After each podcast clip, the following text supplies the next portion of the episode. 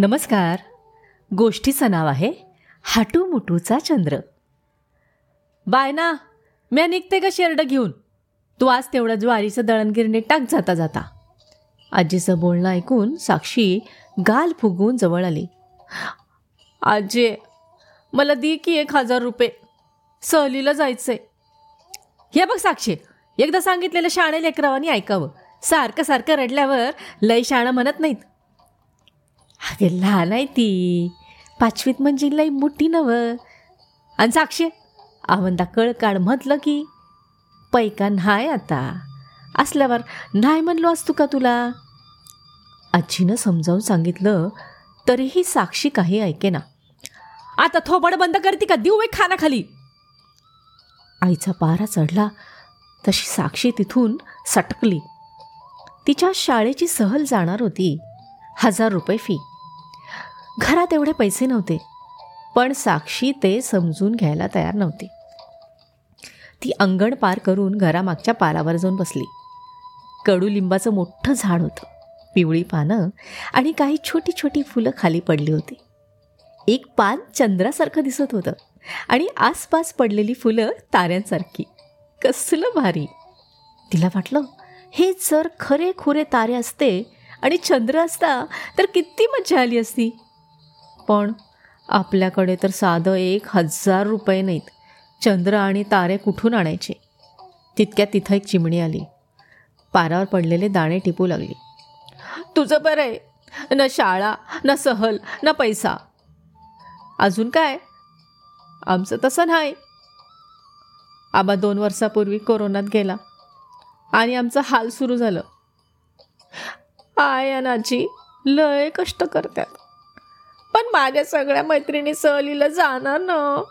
मग मी पण नको का जायला? चिमणी दाणे खाऊन उडून गेली. साक्षी हताश होऊन तशीच बसून राहिली. हळूहळू दुपार झाली.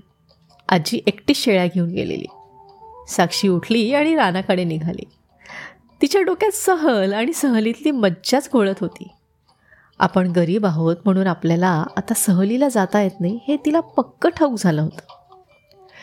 आजी लिंबाच्या झाडाखाली टेकली होती तिकडे साक्षी गेली. आजीच्या मांडीवर डोकं ठेवलं. आणि ती रडायला लागली. बाय रडती बाय ग? शाणी बाय हाय तू. अगं आवंदा पैका हाय. असता तर नाही म्हणलो नसतो ग तुला. तू एकलीच हायस एखादं शेरडू ऐकलं असतं ग. पण दर नाही. लय नुकसानी होईल. पुढल्या वर्षाला तुला सहलीला पाठवणार म्हणजे पाठवणार. उठ. अशी समोर बस. बाय तुझा बा कोरोनात गेला. ना कोणी मदत केली ना कोण चारायला आलं बघ. तुझी माय लय वाघाच्या काळजाची आहे. तिनं सगळं सांभाळून नेलं. हाच पण सगळं घर तीच बघती. दवाखान्याचं पैसा अजून फिटलं नाहीत.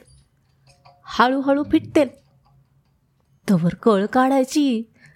पण तू जरा समजून घे बाय. आजीनं डोळ्याला पदर लावलं. त्या काळ्या मातीत ते लिंबाचं पान बघितलं का? वय आपल्या घरामागं पण दिसलं. चंद्रावानी दिसतंय आणि फुलं ताऱ्यावानी. बराबर. यो हाटूमुटूचा चंद्र हाय. म्हणजे खोटा खोटा. पण आजचा यो चंद्र उद्याचा खरा खुरा चंद्र होणार. आपण आपली चिकाटी नाही सोडायची साक्षी. अगं देवपरीक्षा बघ तू.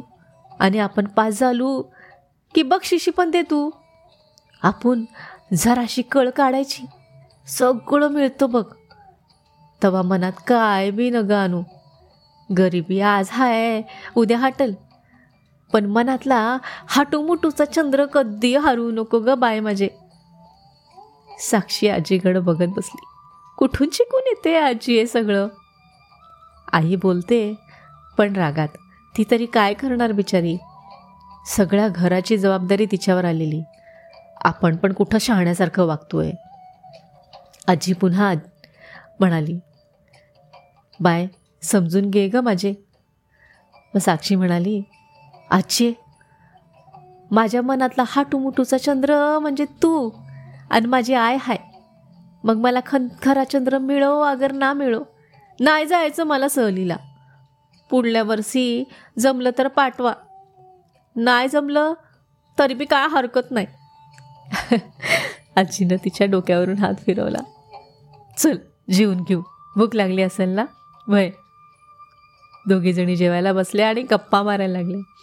आजीनं सांगितलेले किस्से ऐकून साक्षीच्या चेहऱ्यावर हाटू मुटूचा चंद्र फुलला. हाच तो चंद्र असला पाहिजे जो आजी साक्षीला म्हणत होती की कधी हरवू नको.